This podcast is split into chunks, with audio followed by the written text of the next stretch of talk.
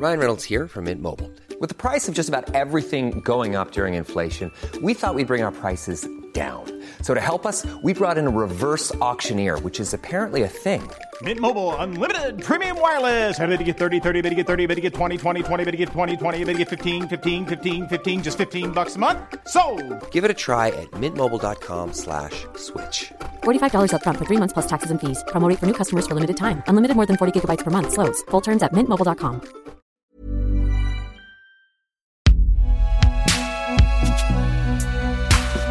Binge Audio. Dans un instant, Ciel Montmardi avec Christophe de Chavannes.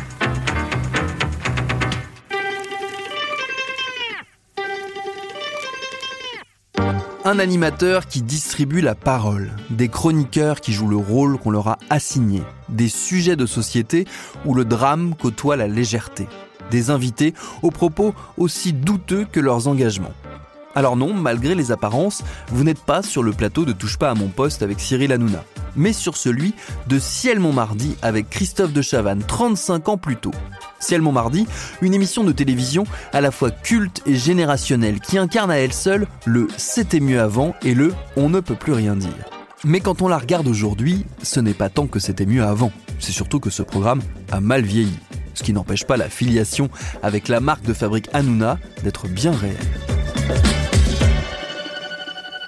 Parce Par que exemple. ça, ça, ça massacre pas les deux petits enfants là Alors écoutez ce que De monsieur pas pouvoir a parler à leur père. sur une expérience qu'il a vécue de... Je me fous de ce que dit Mais- monsieur. Je m'en tape. Ah oui, vous vous en une foutez. petite larme, une petite larme, Ah oui. une petite larme. Monsieur de Chavannes J'en ai marre. Vous m'emmerdez, monsieur. Je vous le dis très gentiment. C'est très exagéré. Je, je vous ai reçu une fois dans une émission de radio. Si j'avais pu suspecter que vous aviez ce tempérament et cette attitude, mais je vous promets que je ne vous donnerai pas la parole, car vous êtes intolérant. Asseyez-vous. Non, vous partez. monsieur Non, monsieur Vous allez me mettre dehors physiquement Monsieur Sapadi On va envoyer la pub, ça va détendre monsieur. On va envoyer la pub, on va se retrouver tout de suite après. Envoie la pub, s'il te plaît. On va se retrouver après, on va faire un peu le ménage.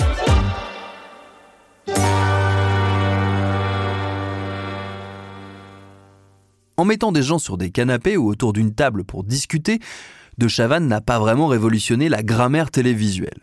Mais il a su sentir son époque, ce moment où les Français n'allaient plus se positionner en fonction de leur place sur un échiquier politique, mais en fonction de ce qu'ils pensaient de tel ou tel sujet de société. C'est le moment où les problèmes sociétaux ont commencé à bouger les frontières. Et De Chavannes a accompagné ce mouvement de telle sorte qu'il a changé la manière de faire de la télé. Il a créé de nouveaux codes qui se sont perpétués pour le meilleur et pour le pire. Comme souvent, les émissions cultes ne sont pas celles qui ont forcément duré le plus longtemps. Il faut donc revenir à la genèse de Ciel Montmardi pour essayer de comprendre son impact. Quand il lance ce programme en 1988, Christophe de Chavannes n'a que 30 ans. C'est pourtant déjà un vieux routier de la télé. Il a commencé à la radio avant d'être repéré par Michel Denisot qui l'a fait venir sur la toute récente Canal+, pour une chronique sur les gadgets. Antenne 2, l'ancêtre de France 2, l'embauche alors pour animer les après-midi du service public, puis TF1, qui vient d'être privatisé, le débauche pour faire la même chose sur son antenne. Cette privatisation, elle joue un rôle crucial dans cette histoire, car TF1 appartient désormais au groupe Bouygues, et déjà l'audience devient un enjeu majeur. Si les émissions ne font pas 40% de part de marché, elles n'ont aucune autre raison d'exister. Christophe de Chavannes obtient mandat d'occuper les secondes parties de soirée du mardi. Lui, il a une idée, faire parler les gens. Et en mai 1988, naît donc Ciel Montmardi.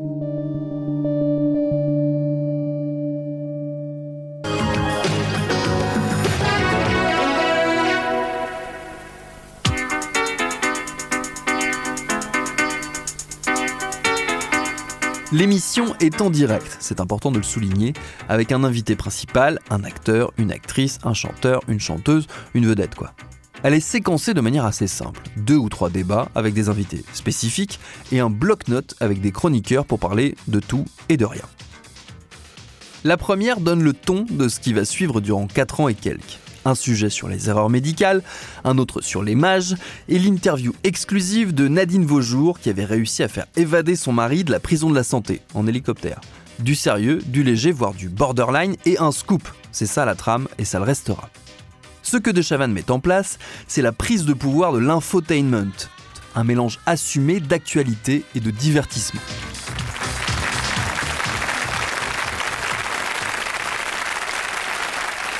Bonjour, bonsoir. Nous sommes ensemble jusqu'à la fin de cette émission.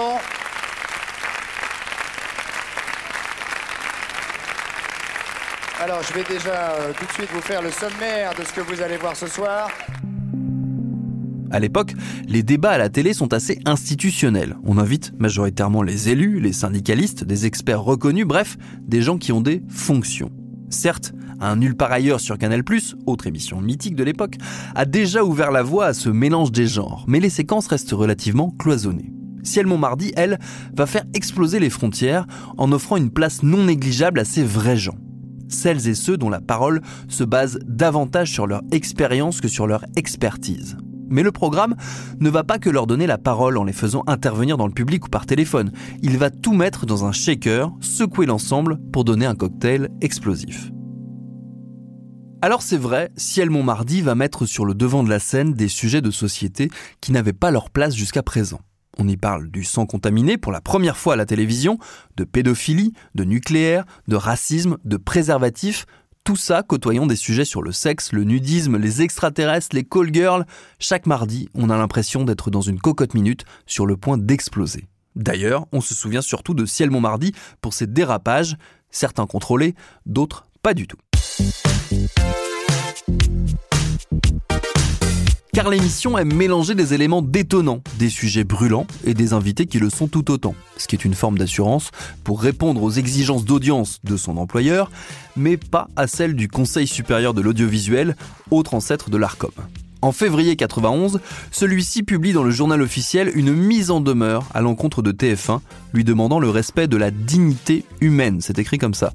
Les mots sont durs, mais on a oublié la violence des polémiques provoquées. Pour bien comprendre ce qui se passait alors, il faut avoir en tête deux autres données importantes qui constituent ce programme. Le fait qu'il soit en public, un public amené souvent à réagir, et le fait qu'il soit en direct. Tout le monde regardait en sachant qu'il pouvait se passer n'importe quoi. Et c'est ce qui s'est parfois produit.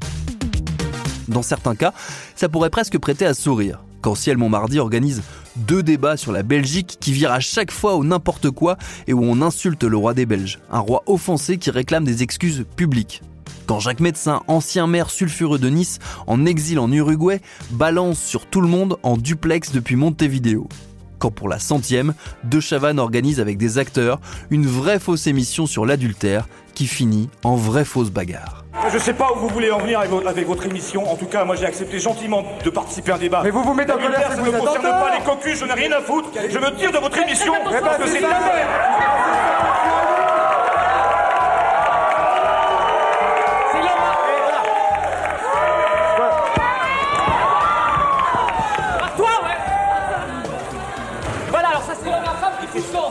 Arrêtez, arrêtez, calmez-vous. Arrêtez, arrêtez, calmez-vous. Ça va, ça va, calmez-vous. On peut applaudir Arrêtez, arrêtez, vous revenez ici, vous revenez ici.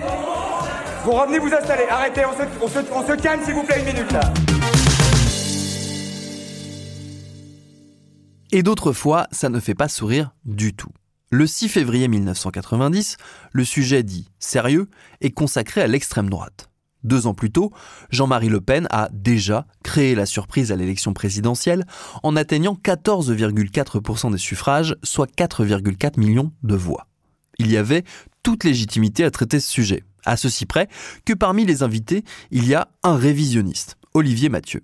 Tout dérape quand Olivier Mathieu finit par étaler ses théories et chanter les louanges de Robert Forisson, Robert Forisson, c'est le propagateur en chef des thèses négationnistes qui remettent en cause l'existence même des chambres à gaz durant l'Holocauste. Alors on aurait pu vous mettre l'extrait, mais c'est tellement ignoble qu'on n'avait pas très envie de leur donner une nouvelle publicité. L'émission finit en bagarre générale dans le public, composée pour partie de membres du GUD, cette organisation étudiante française d'extrême droite ultra violente. Christophe de Chavannes regrettera le pugilat, mais pas le débat, qui selon lui a montré ce qu'était l'extrême droite en France. Il lui a aussi donné une tribune sans pareil. Autre exemple, en 2000, Ciel Montmardi tente un comeback éphémère après 8 années d'interruption.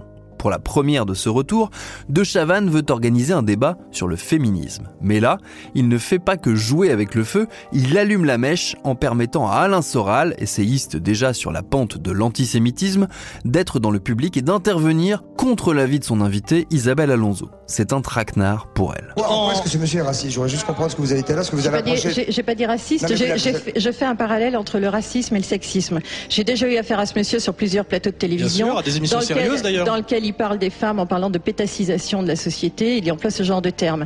J'avais C'est vrai ça? Et c'est le genre de tribune inespérée pour tous ces extrémistes qui peuvent ainsi délivrer au grand public leurs idées nauséabondes. Alors, ce n'est pas comme ça tous les mardis soirs, mais il est certain que tout est possible, comme dirait Jean-Marc Morandini. Au plus fort de sa première vie, entre 88 et 92, Ciel Montmardi rassemble jusqu'à 7 millions de téléspectateurs. Elle s'arrêtera au fait de sa gloire. Clairement, elle a fait le tour de toutes les polémiques et de tous les sujets bizarres possibles. De Chavannes enchaîne avec une autre émission, Coucou c'est nous, une sorte de version gentille de Ciel Montmardi en quotidienne à 19h. Encore un succès qui doit aussi beaucoup à la bande autour de lui.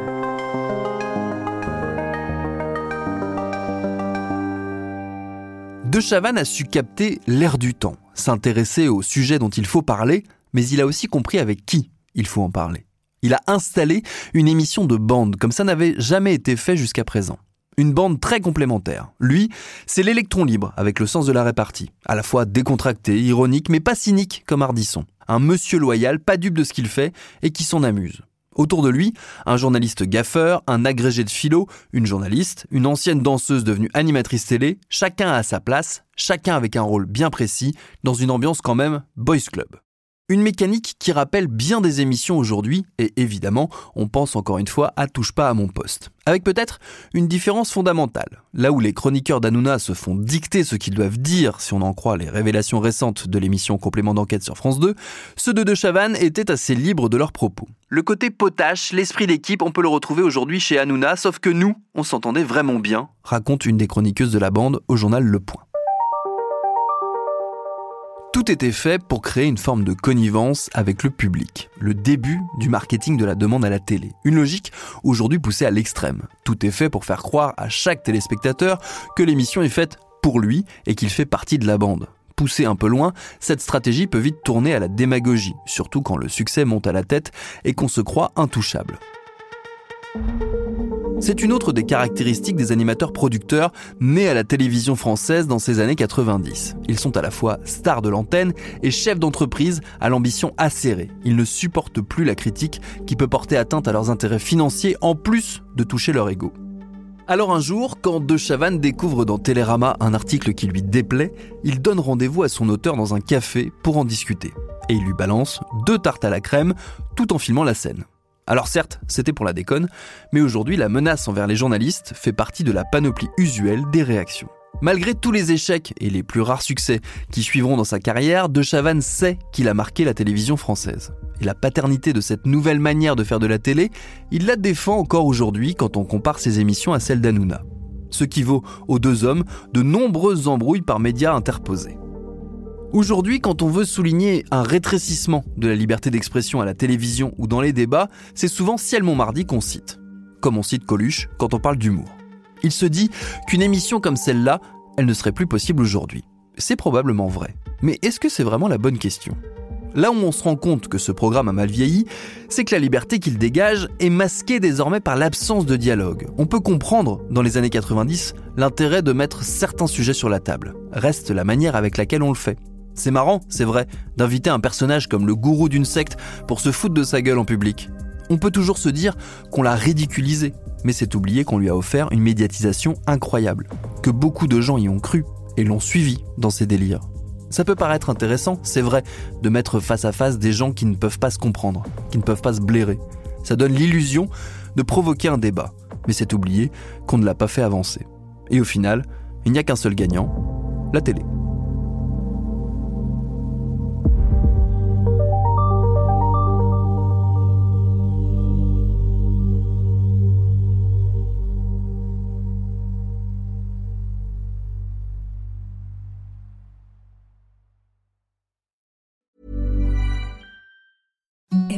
The softest sheets you've ever felt. Now imagine them getting even softer over time. That's what you'll feel with Bowl and Branch's organic cotton sheets. In a recent customer survey, 96% replied that Bowl and Branch sheets get softer with every wash. Start getting your best night's sleep in these sheets that get softer and softer for years to come. Try their sheets with a 30-night guarantee. Plus, get 15% off your first order at bowlandbranch.com. Code BUTTERY. Exclusions apply. See site for details.